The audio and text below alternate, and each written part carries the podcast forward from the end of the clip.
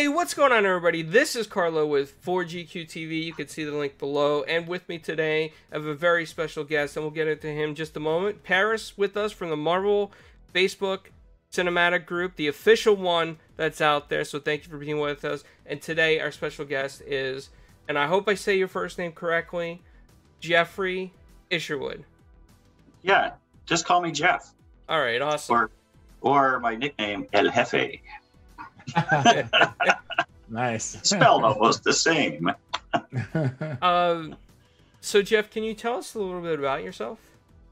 Yeah, well, uh, I've now been in the illustration business and starting mostly with comics. Now, what, uh, 38 years ago is when I, I started at Marvel full time. And I started at, you know, I didn't just wander in and give me, they threw a job at me. Of course, it was many years of uh, drawing practice. And I decided when I was 10 that I wanted to, wanted to draw comics because I saw that comics, there were credits and really fun na- names like Stan the Man, Lee, and, you know, Jazzy Johnny Romita, and these, these all these kind of things, Gene the Dean Colan, and all this rascally Roy Thomas. So I thought this sounds like a fun bunch. And hey, if I can get a job drawing all the time as a regular job, I can a stay home because I saw a picture of Charles Schulz's studio in his house in Minnesota.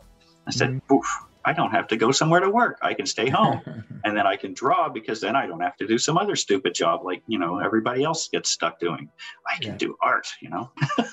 That's the, so that that 10-year-old mindset kind of carried over and I just stuck to it. I had a natural now I don't know where it came from, but an interest in figure drawing and human anatomy and understanding how all that works. Um, and later on, when I got into working on some comic book stories, I discovered I loved the storytelling medium as well, instead of just doing posters or something like you know painting type things. Single illustrations i like the idea of the sequential art. So mm-hmm. i kept at it. And uh, first dropped by marvel when i was 16 years old. Our family was returning home from vacation. Uh, we had moved to montreal and quebec from uh, and, and we're vacationing in Maryland, where I pretty much grew up when I was little on the Eastern Shore. And so while my family was driving around the block for 20 minutes, I went up to Marvel at 16, you know. But it was very nice. That was back in the days when you could see people, you know. So right. I saw the receptionist and, oh, uh, who would you like to, you know, what are you here for? Oh, I have a portfolio, I have some art uh, just a minute, I'll be right with you. And then I come over, and then I met Marie Severin and Dave Cockrum, which was terrific, you know. And oh. um, they were very nice. And of course, I was nowhere near ready, but they were very, uh, very helpful and supportive. And you know, maybe they saw something that was perhaps down the road. So mm-hmm. anyway, uh, it was just through submissions every year or two, and then when I was, uh, I did get a couple of small jobs in 1982 did not lead to anything else. Um, and so in the spring of 83, when I was 22, I graduated from universities and got a fine arts degree and then just went to New York, uh, stayed on Long Island with an aunt of mine at her house so I could come and go out in and out of the city from Uniondale easily. And uh, at first, and of course, I went looking for work. Uh, nothing at Marvel, nothing at DC. You know, I saw a bunch of editors and I thought, mm-hmm. wait a minute, there's this thing, Red Circle. What's that? Archie Comics. Yeah. So I went up there and Rich Buckler was doing that at the time. And so mm-hmm. he said right away, sure, uh, I got some pages of the Mighty Crusaders that are half pencil here. You know, you finish penciling. And then the, the next day, uh, come over down to my place on Staten Island and we'll just keep working into the night. And so, uh, you know, I, I wound up working for him for three days and then got a call from Ralph Macchio at Marvel saying, uh, Jeff, I got a, got a Daredevil fill in. You want to do it? You know, can you come in and do this? And I said, yeah, okay, sure. I'll be right over, you know. But that was fascinating because as soon as that hit, you know, for as much as I'd worked to get try and get in and get a good job and pretty much had to teach myself because I didn't really get much at university. Uh, they were complaining that my anatomy was better than the professors, so I wasn't getting much help there. All of a sudden, I realized this is the real thing. this is the major leagues now. I got to play. It's like you got to play ball. You're going out and as a rookie out there in uh, you know Yankee Stadium or something, and you know you're facing the Red Sox, and you know you better you you know you better sink or swim. You got you got like a, a game to make it happen. Right. I had to do, and I had to like draw twice as well as ever, but it worked. Uh, Ralph liked the story, and uh, he gave me more. And then from then on, I was just getting more and more calls for work. So um, I was uh, quite steadily employed for most of the time. Uh, you pro- you can run through a list of titles if you like, but uh, um, anyway, at the end of the '90s, I was working on Conan, and that's when Marvel dropped the license for Conan, and before Dark Horse didn't pick it up for three years. But that was pretty much it for me because. Uh, the editorial staff, the whole industry had shrunk quite a bit at that point, as you know, and so um, I was able back in Montreal to to uh, I was looking around, what am I going to do? Oh, storyboards. I, that's like comics. I can do that, right? What did I know? So, um, of all things, the uh, movie Battlefield Earth, John Travolta's baby, was filming in Montreal. It was like, you know, it was considered one of the worst movies in the last 50 years or something. However, that being said, uh, it took me a couple of days. I was able to get a hold of the, um, to find the production and got an interview with the production designer for a concept art job of all things. So, uh, and the, that person was Patrick Tatopoulos, who had done Independence Day and had done the revised Godzilla. So he was a pretty hot commodity mm-hmm. as a designer. And I had managed to latch on as the seventh person being interviewed because he was seeing three one day and three the next, and they tacked me onto the end get to the end, and he's a he's a Greek name, French fellow, lives in California, and long hair, and he's always you know this in his hair, and he's like, yeah, I love you comic book guys. You can draw anything, you know. I love to draw myself, and he was, and here's a production designer who can draw. You know, he's good. Uh, but I, I got too much to do. I need somebody to help me. So you got the job. So I was there for three months. Bang! As soon as that happened, every other movie job I've gotten, TV job, and there have been over a hundred in the last 20 years or so has always been referring, you know, it connects back to that very first job. I, I haven't even had to go looking. People just call me, and I just got one last yeah, week for a show in Montreal that's coming. Uh, two things going on in Montreal now I'm not supposed to talk about. So. Awesome, awesome. Well, we'll we'll wait for those to uh, to come out. Um, one of the questions I was going to ask you is, you know, I, I wasn't going to bring up Battlefield Earth. I saw it. I was like, you know, it's technically one of the worst movies ever. Let's not. Well, well, since you brought it up, uh, yeah. Uh, but the good thing is that I was like, yeah, you did storyboard stuff for us. So was, I mean, I mean, you did your job, um, and then I seen it, it kept sort of like as you were explaining, it catapulted catapulted you to uh, uh, more opportunities, um, even though it was a you know terrible movie by by by you know well critically acclaimed folks out there. I, I, I know some people out there probably like it, but um, you know, yeah, I, that's awesome how you're able to. Uh, I could, yeah. And as I was doing it, right, I went on the set. I mean, I guess I can tell you this now, but Roger Christian was the uh, director, and he had been a second unit on Star Wars. So it's like, however, Travolta and um, Jonathan Krane, the producer, were into the Scientology thing, right? They were trying to pull Roger into that. Mm. And Roger's a very, he's a British fellow, very uh, easygoing, mild mannered sort, not your, you know, director barking orders like you see in cartoons or anything. Right. And so I was watching one scene on a, you know, with Travolta and uh, Forest Whitaker, were the two in there in the main ship and on, and yakking to each other, or whatever. And this, they would do a, a, you know, do a take, change the camera angle, reshoot the same dialogue the way they do it.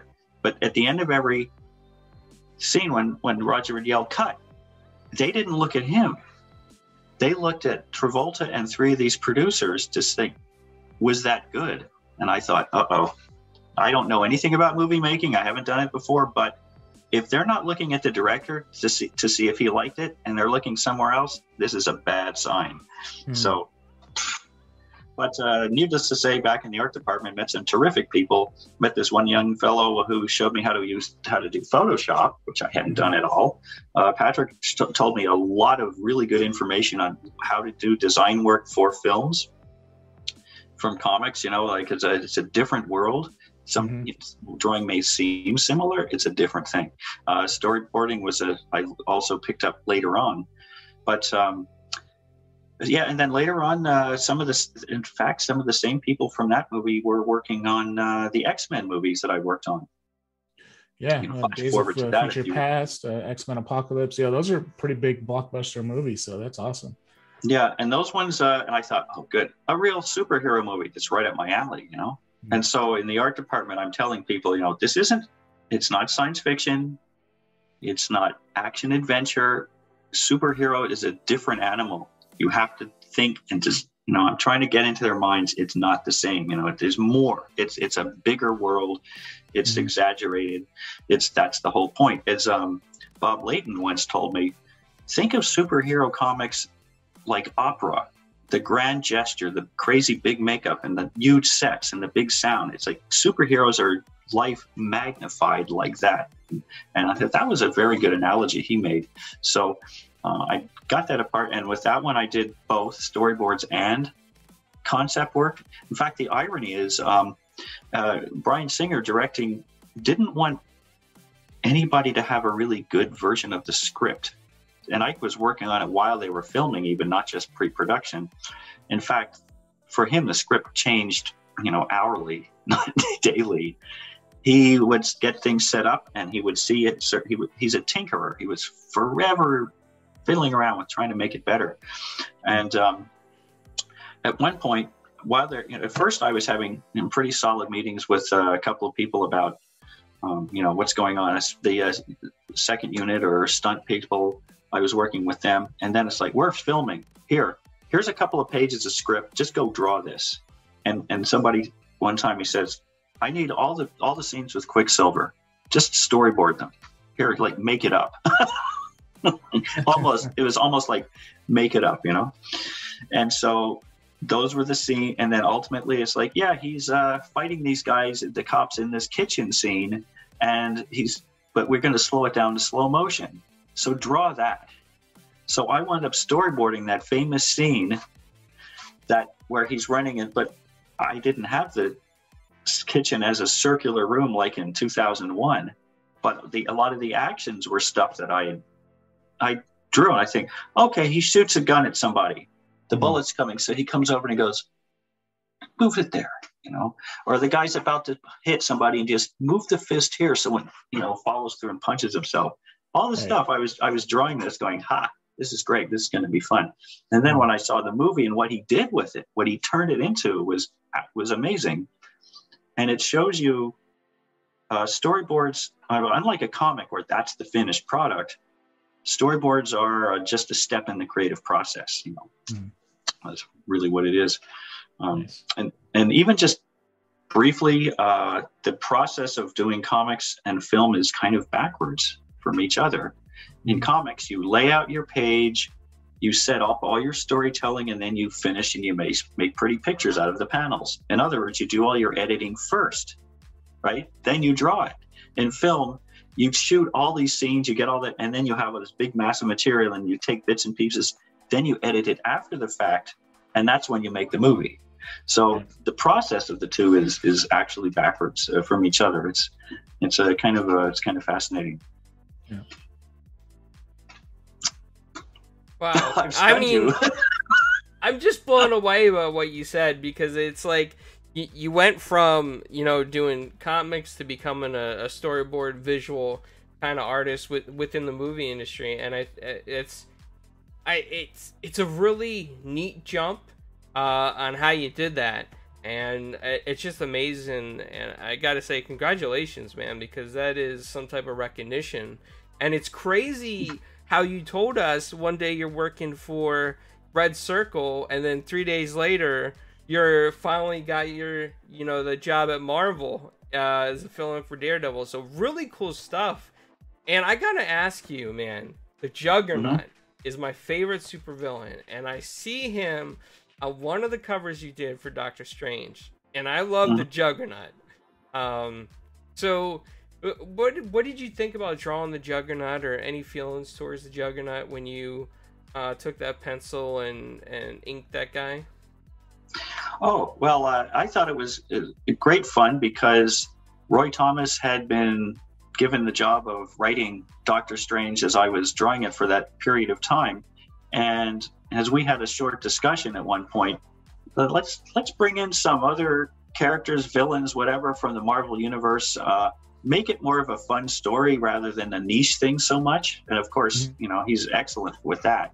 So of course, uh, Juggernaut having uh, the, the, Crimson Band of Cyttorak to power him, which is one of the the uh, mystical uh, villain uh, races of people that that uh, Doctor Strange has to deal with from this alternate dimension.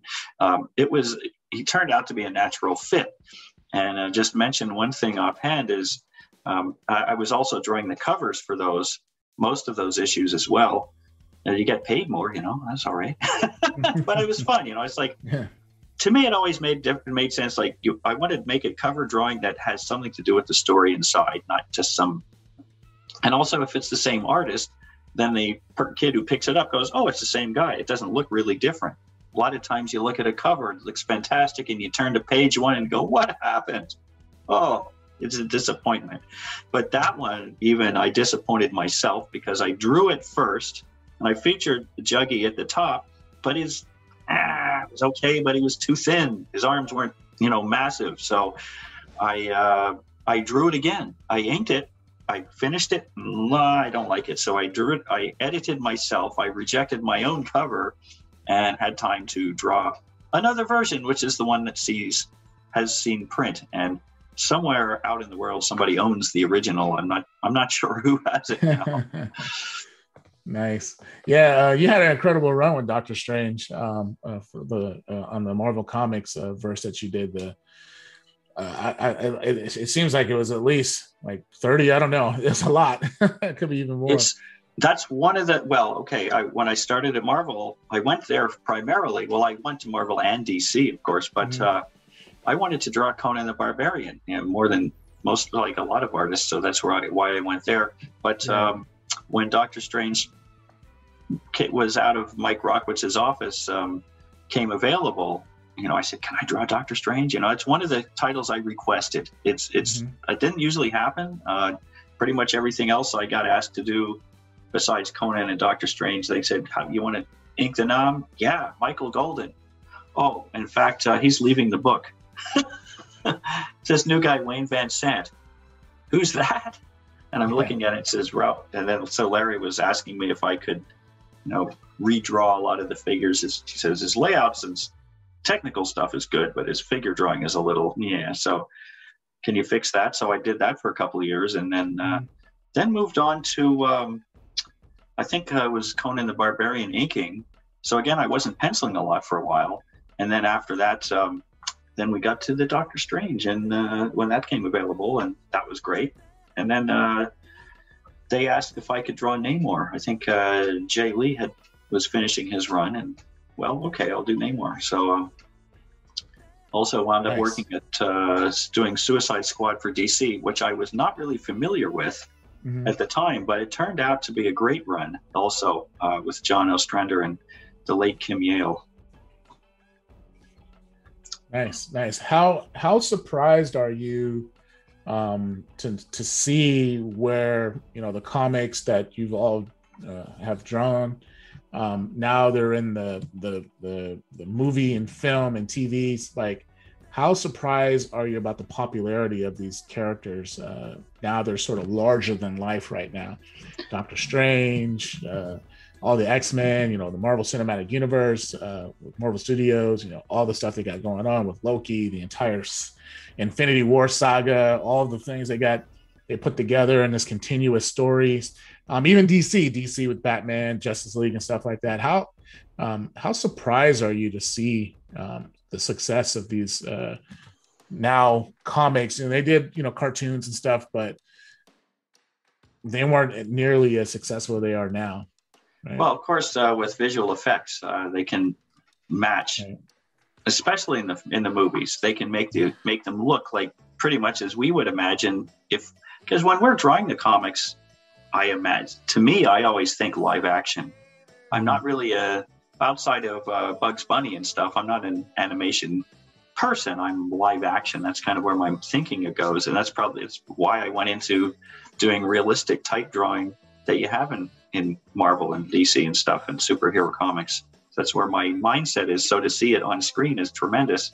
Of course, uh, creatively, and that I think the um, how uh, characters are done somewhat differently. Um, to me, what is I, I see it as a the film version, the cinematic version, as opposed to the comics version, is it's sort of a parallel universe of the same characters. They and uh, people have a hard time figuring out that you can't translate one medium directly into another. It doesn't work too well. You have to find another way to uh, to adapt the medium. And I did. It was not. Uh, more recently, or went the film of uh, this X Men, but for a very short period of time, a couple of weeks, uh, Bryan Singer was in Montreal to direct another film that wound up going somewhere else. But I did do a couple of storyboards for him back. That was a uh, 2002 or three, something like that.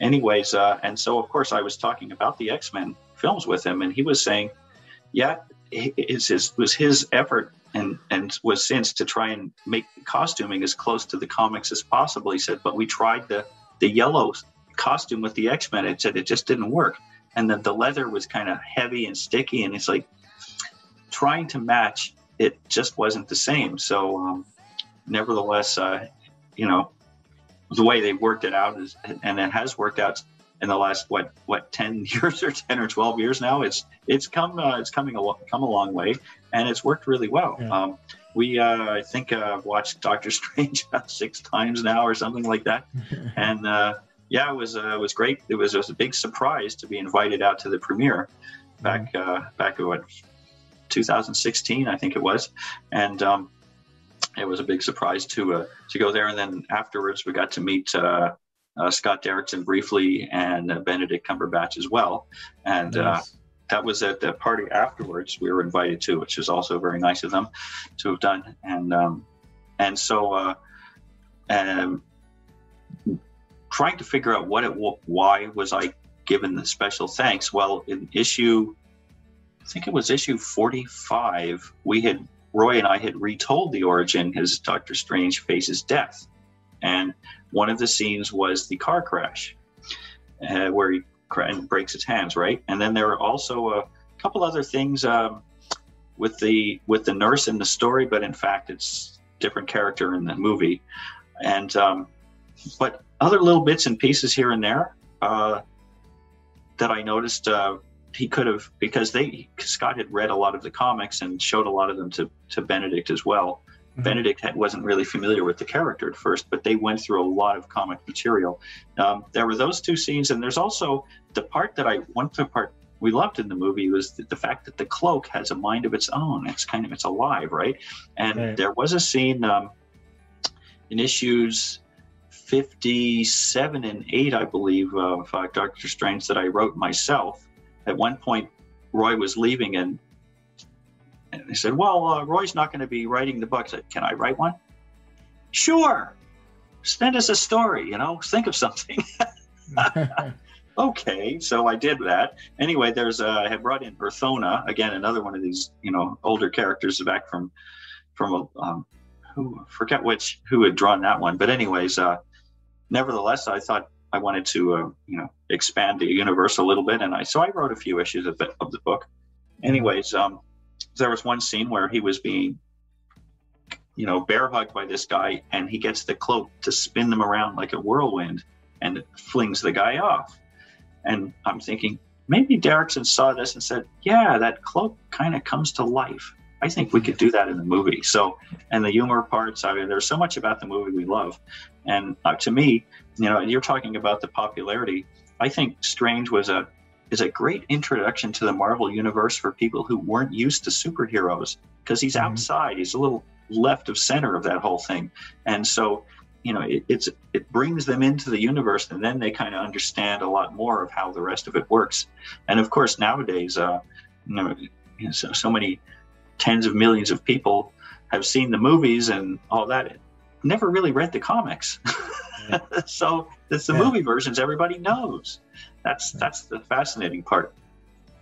Yeah, yeah. That's why we, uh, uh, myself and Carlo, are looking out, trying to find some more of the uh, the comic writers, right? You know, get get a chance to talk to you folks because a lot of the source material came from people like yourself, and to see it sort of when we read, you know, we com- we're comic readers, and to see some of the stuff translate from the comics into the film, we're like, yeah, that's exactly where they got it from, right? So.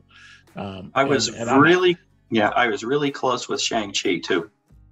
Nice. Because uh, Kim Nguyen um, is a director in Montreal of a, a, Vietnamese descent background, and so when they were looking for the director for Shang Chi, they were they uh, asked around a bunch of young younger uh, Asian background uh, um, directors, right? Mm-hmm. They eventually took the fellow from uh, from Maui it's funny as we uh, have vacation there in the past, and so some of our friends there know this guy. You know, they said well, I went to high school with the guy directing it. So I said, oh, I can't really be angry with the fact that the guy I worked for didn't get the job. but what he did was, uh, what I did for him was, again, uh, sat with, uh, talked with Kim a bit, and he gave me three different scenes that he wanted me to do storyboards for his lookbook for his pitch. Mm-hmm. And uh, by the so it was down to him and this other person, this other the, the ultimate director of the show, and uh, so um, he, I had done a scene with a there's a container ship where he fights off a bunch of people, and then there's a then I have then I say, well, I think he should be fighting Razor Fist in this other scene. Who's that? Oh, Razor Fist is a great villain. Of course, now he's in the movie too, right? I've seen in the trailer. Go, yeah, they figured that one out. You gotta have him. So. Um, anyway, so I I drew those up and he put them in the lookbook and then he said you know he um, I try to remember how he put it, but he said, you know, I didn't get the job, but when they saw your storyboards and it gave them, you know, gave them pause. You know, they hesitated and thought, oh, we could go, we could do this, you know. Mm. Ah, well, and then they kind of went with the other guy. So if that had happened, I was ready to sit down and like he was ready to have me sit down and we were going to work out the entire movie you know, with this with the script they had. Right? We were just I was going to go stop everything I'm doing. I'm going to go work with him. So that didn't come across. Didn't didn't happen or not yet. And he may be in line down the road for something else. We don't know. But uh, uh, if something comes up, then I'm certainly going to jump. Fingers crossed. Because you know I'm I'm ready. I'm ready. I tell you. Man, that would be that would be really awesome to see you get involved in another Marvel project. Um, huge fan, and I'm a huge fan of your work. Just looking at the Doctor Strange stuff that you worked on, and the Thanks. character of the Juggernaut that you that you drew in that cover. Um, I used to try to recreate that exact Juggernaut look but I could never mm. do it because I always I always messed up on the muscles and then the arm length, so it looked kind of like a little bit off, like he was bulky and then real skinny at the end of his arm. But I admire your work so much. Thank you, thank you very much. It's uh, well, it's I don't know, it's I feel like I'm a technician now. I've learned all this stuff. I've, I've been teaching it at, at Algonquin College here in Ottawa uh, and we have a program called illustration and concept art. So it, it fits right into my roundhouse, as it were, mm-hmm. my wheelhouse. But uh, um, but what's it's that has helped me do is well, I, I learned some modern stuff from the kids, right? Well, the kids, you know, they're like 20 and older. some are kids, um, but it's forced me to analyze a lot about the entire drawing process, about how anatomy works, how it's put together, how how you can show somebody. You know, you you see di- This is the it's fascinating. You you know you've seen diagrams of anatomical drawings of muscles and tendons and all this, and you see. But how do you relate that? You can learn the muscles and where everything goes and how it works. How do you relate that to somebody on the outside where all you see is the skin, right? Mm. It's a big jump. It's a big step to take. So I go through the process of pointing out how you can show where the skeleton shows, you know, even like like this. This is the ulna, you know. This is the ulna, the bone that connects down to here. And and the muscle runs right along this ridge, for example. So when you you, you know you see the bumps here, you see that this this is the humerus, the two on either side. If that's the upper arm bone. So if you if you understand skeletally how the body's put together, and you just lay everything else on top, and and you can just literally construct the entire figure when you when you know it. So that just makes the drawing process more possible and easier, especially for difficult poses. For, for because of you know a lot of a lot of students or whatever people will do you'll be able to draw something basic and straightforward but as soon as you get into the difficult stuff you have to really understand how it works mechanically and three dimensionally and of course you can always get reference that you know there's that's always good. And then you realize drawing people uh, one one point was uh, if you can draw people and you can draw in perspective then you can draw anything because those are the two most difficult things to sort out. Once you get that part, and yeah, because uh, everyone is so perceptive that, uh, and that's that's something Larry Hama pointed out to me really early. That mm-hmm. was fascinating when he was, and he was the one that showed me first some really good storytelling, uh, some information on that on a, a a Kull story. The first tour I did for him was an eight-page Kull story, and he gave this again. I was I'd been working for at Marvel for about a year, and so I went to him, and then uh, we bantered a bit, and then he said, "Well, I've got this eight-page Kull story. I got this eight-page Kull story. Uh, yeah, draw this and come back in a week." So I went and drew that, and it came back and it says, "It's all wrong." Ooh. All is no, no, no, no, no. Says what well, here? So he takes out tracing paper and he laid it on every page, and he relayed out the story, and he told me exactly what he was doing. Why did he place this one there? What was the thing with depth, framing, uh, eye flow out around the page, um, objects pointing to f- focus the eye on what you want people to look at, all of this stuff. And mm-hmm. one of the things that always struck me, he says, when you're drawing the character, you are the actor. So you're not just drawing Captain America standing over there, you are him holding the shield, throwing the punch. It's like, if it's you doing it, how does it feel to be doing that yourself? Mm-hmm. And he's about to slug the juggernaut. And if you're the juggernaut, you are the juggernaut. And you're coming in right. this giant fist and the right and the big band, you know, you're ready to crush that shield into tinfoil like a gum mm-hmm. wrapper.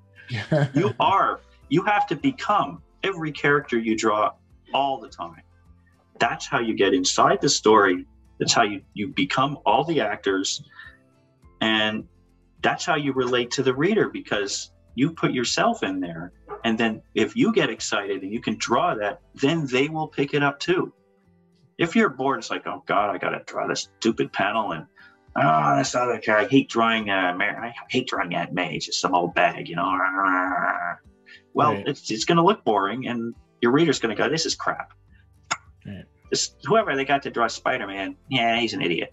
Dump it. I'm never buying Spider Man again. I love Aunt May, and he can't draw Aunt May. Get rid of him. You know, snap decisions. That's what happens. And nowadays, now, comics doesn't rule like it used to. There's, you know, video games t- have taken over too, and the comics world. It's a really, it's a tough game to make that kind of connection and get gain that audience anymore. So it's a it's a tough world, you know tough world for comics. But you gotta yeah. you gotta get in there and you give it everything, you know, just like anything else. Like Canadians better play well tonight. That's what I all I can say. right. Right. Well, it's good that uh, both Marvel and DC have their uh, like Marvel has Marvel Unlimited and DC has I, I can't recall the the service where you can go back and read comics. Um, I mm-hmm. think there's co- comiXology also where they where they're where they're selling comics and stuff so um i'm just happy at least they have these sort of services for folks uh out there well that's the thing that i think the amount of material is more than ever. Somebody said you know there's like 500 different titles out running at any given time. But right. again you have to get young people aware uh, and you know if it's good material they just want more. It's always mm-hmm. the case. So that's our job is to be the creative people to keep them interested. Keep well, them interested, yeah. Uh, Jeffrey, I don't know if you know this, um, but so what Batman did with they had a team up with Fortnite because they know kids are playing Fortnite. So they yeah. did this Batman and Fortnite crossover, and by reading the comic, you gain skins inside Fortnite, like Harley Quinn's hammer and stuff like that. So you are 100% correct, is that they're trying to think of ideas and how to bring in younger generations, and they're crossing it into very popular video games now. That's uh, that's yeah, kind of has to be done. Uh, every what five ten years, and it happens fast. Have to keep up with uh, keep up with the times and keep up with uh, what's what's going to connect with young people because they still you know they still look to these outlandish characters and all for, for their to spur their own imaginations and, and, they like to talk about it pretend to be them the whole bit. It's still there. It's, that hasn't gone away. It's just the uh, how you get it across to people. And then the other side is then for artists to keep the good ones employed at a decent enough rate. Because a lot of people have used comics as a stepping stone onto other careers. I mean i i was out of comics not by choice. I would have and I still do comics now. I'm still working on things, but uh, you know, I would have been happy to keep doing it any you know, indefinitely. And so, but I just it just so happened I had to uh, kind of think fast and expand my horizons, and that worked out really well. But uh, just uh, based on where I was living and all the whole thing. So um, yeah, it's uh, it's you know you can't you can't really just try and live in the past say, oh, well, you know, we wish it was back in 1965 or something like it isn't. right, right.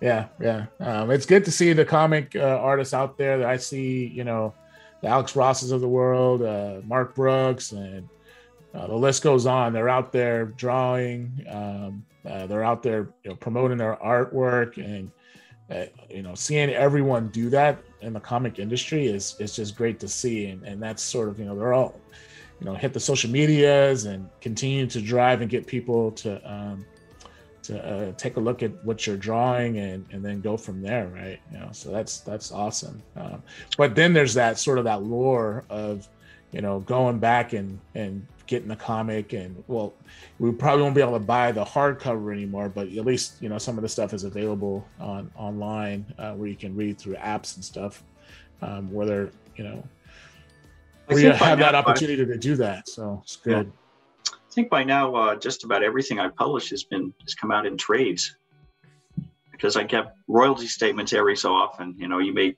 14 dollars from this and twelve dollars from that. But I mean, by now I think just about everything I've done has been bases have all been covered. They've been all reprinted in trades, and that's yeah. that was another uh, delivery method that I've heard over the last few years. It's kind mm-hmm. of like the idea of uh, the Netflix um, method of let's film 12 episodes and people will sit down and watch the whole thing in a weekend and just binge that's become the popular delivery method. The, the, standard film isn't as popular anymore, especially this last couple, you know, year and a half. Everybody's been home all the time, so right. that that it's taken a while. But the studios and the other Amazon and all them, they've kind of figured out this is what people want, and so uh, also that's why it's the idea of you to buy this trade paperbacks or uh, have a, like the Doctor Strange omnibus. There's a couple of those. It's I mean it's like a phone oh, what's a phone book? I mean, it's a phone book of stories, you know, and that's again, you can binge on that. So it's become uh, more popular that way. Yes. Yeah. Awesome. Yeah. Yeah. Um, well, um, I don't want to take too much more of your time. I know you're uh, short on time, and I know we gotta, gotta yeah, get gotta, you on get you on the road here. Yeah, I've got to uh, get on, and I've got a couple things to finish today. But uh, yeah. heck, uh, later on, you know, and down the road a little piece, I'd be happy to come back and talk some more. And and uh, I'm usually not at a loss for, even though I don't necessarily know a lot about what's going on, I can still talk about it. oh no, that's fantastic. We we're enjoying it. I, for myself, I'm enjoying it. You know, um, oh, just sure. going back over your history of all the storyboard work you're doing. You know, well, everyone out there, he was he did Gothika. Of course, he did Battlefield uh, Battlefield Earth, but um, you're you did both, you know, X Men Apocalypse, X Men Days Future Past, mm-hmm. um, uh, some TV shows. Uh, uh, let me just see if there's anything else. Oh well, you know, of course, Doctor Strange uh, tie-in. Um, Yeah. And then you've got all the comics of Doctor Strange and, and then the DC stuff that you've also done. So um, it's great to uh, be able to get this opportunity to chat with you. It's been lovely. Um, Yeah. Thank you. And maybe, maybe uh, down the road, I'll be able to let you know what I've been doing this summer. A couple of small bits, you know, little tiny pieces. You'll so- you'll see in these couple of in one movie and another series, a couple of things. So that's uh, it's kind of fun, you know. You just get a uh, get calls out of the blue. Uh, there's a show, a series called Future Man. I don't know if you know that one. No, not yet, but Future we'll, Man. uh, It's the second series, and I did a whole bunch of visuals for that. Uh, there's a new Home Alone movie that was Ooh. made last year, oh, and uh, for that I did a few things. I did mostly there's a there's a toy train in the movie, and the, the kid has the train, and so they do some bits with the train, and there's also a, a children's book about the train. So I drew that, and I designed the train. You know, somebody made the model and did it, but you know I cooked up the idea. So if you see the movie, that's my train. there you go. It's a There far cry from Spider-Man, but you know what? you never know what you're going to get asked to do in movies. You know, Yeah. uh, Republic of Sarah. That's another new show coming out. Mhm. I did a couple of little things for that, and uh, you know, so uh, you just never know. yeah, yeah, yeah. We'll definitely stay tuned, and uh, uh, you know, uh, hopefully we can get you back on after a lot, some of the other things come out, and we can dive into some of those things. That'd be awesome. Uh, Yeah, uh, Yeah. I'm working on a large graphic novel now called Toby's War. Uh, that's 200 pages, so Wow. it's a fair bit of time since I to complete it, and that's also what I'm working on on a regular basis. You know, Mhm. weekly. I'm doing a, a, as much as I can manage, so that's going to take a bit longer, but uh, that's uh, that's a fun story, and we can delve into that later. It uh, starts in World War II, so um, and it has this kind of a like Narnia slash apocalyptic zombie feel. You know, it's that kind of oh, updated story of go jumping to the other world kind of thing. It's that Hmm. that feel, but it has a great human human element to the story, which I which I really like. So uh, um, there is that one, and uh, again, we'll uh, so yeah. So let's uh, let's do this again soon. And uh, it's been great talking with both of you and answering some questions. Um, and one quick thing before you get out of here, I just want to say, Marvel, if you are watching this, hire him to do any visual concept in any movies with the Juggernaut because he did the Juggernaut perfectly. As a fan, that Juggernaut that he did on that cover looks like the Toy Biz uh, figure. It is perfect, and he should be the visual concept artist for Juggernaut. Thank you, Marvel. Thank you. Yeah, we're gonna Yeah. try to well try to put a pitch for Doctor Strange three with the Juggernaut. Yes. That- That would be great. Yes. That Then would you got to figure out who's going to play Juggy. yeah. yeah, that's the hard part. Well, You most likely it, be a you know. voice actor. You put the hat, you can put the you know the helmet on. You can be him. Right, there We you can- go. we yeah, can- yeah, we- just it'd be we like just- Thanos, like uh, you know, how they did Thanos. Absolutely. Awesome. And you've got the Joe Thornton beard, which is also pretty. there you. Do you know what I'm talking about? No. Uh, he's a hockey player. He's like 40. He's been playing with Toronto, and his beard is just. It's the Check him yeah, out, Joe it, Thornton. man. You've got the Joe Thornton beard. Or Grizzly Adams. That's another. You have to, you'd be fighting grizzly bears, you know, and with your metal helmet. Yeah. There you go. Well, It's uh, all good. Jeffrey, thank you so much for coming on. And if if you want to tell anybody where they can find you, feel free to do so. Yeah, uh, I have a have a Facebook uh, fans page called Fans of Jeffrey Isherwood, and I have a website which is what is it? I think it's Jeffrey Isherwood's full name, jeffrey jeffreyisherwood.ca. So uh, we don't update that too often, but uh, have commission rates there. And yes, I'm I do commissions on a regular basis. And now with this uh, storyboard job I just accepted, that's going to keep. I mean, I'm going to be solidly in for the for the summer, I think. So unfortunately, my list, which is starting to get a bit longer, and we moved recently, and that slowed things down. Uh, you know, I, I hate making people wait. So, um, but I'm trying to get to those as well. It's just uh, a lot of stuff happening, but uh, so I do those as well, and um, yeah, uh, Facebook uh, Messenger. I'm, I'm I don't really do Twitter much. I really just do fa- Facebook, and uh, I'm not uh, I'm not really a social media butterfly, as it were, so much. You know, um, I have to have a presence there, but I feel like I'm more the producer. You know, I should leave all that publicity to somebody else who knows what they're doing. You know? so well, we'll anyway, there was that. definitely uh, showcase your work, um, you know, within our Marvel group, and uh, yeah, and and and continue to stay in touch with you. So it's awesome. Thank you for. Uh, thank you for Well, being thanks for having me and seeking me out and everything. It's terrific. A lot of fun. Thank you. Okay. And see you later. See you later. Okay. Okay. Bye.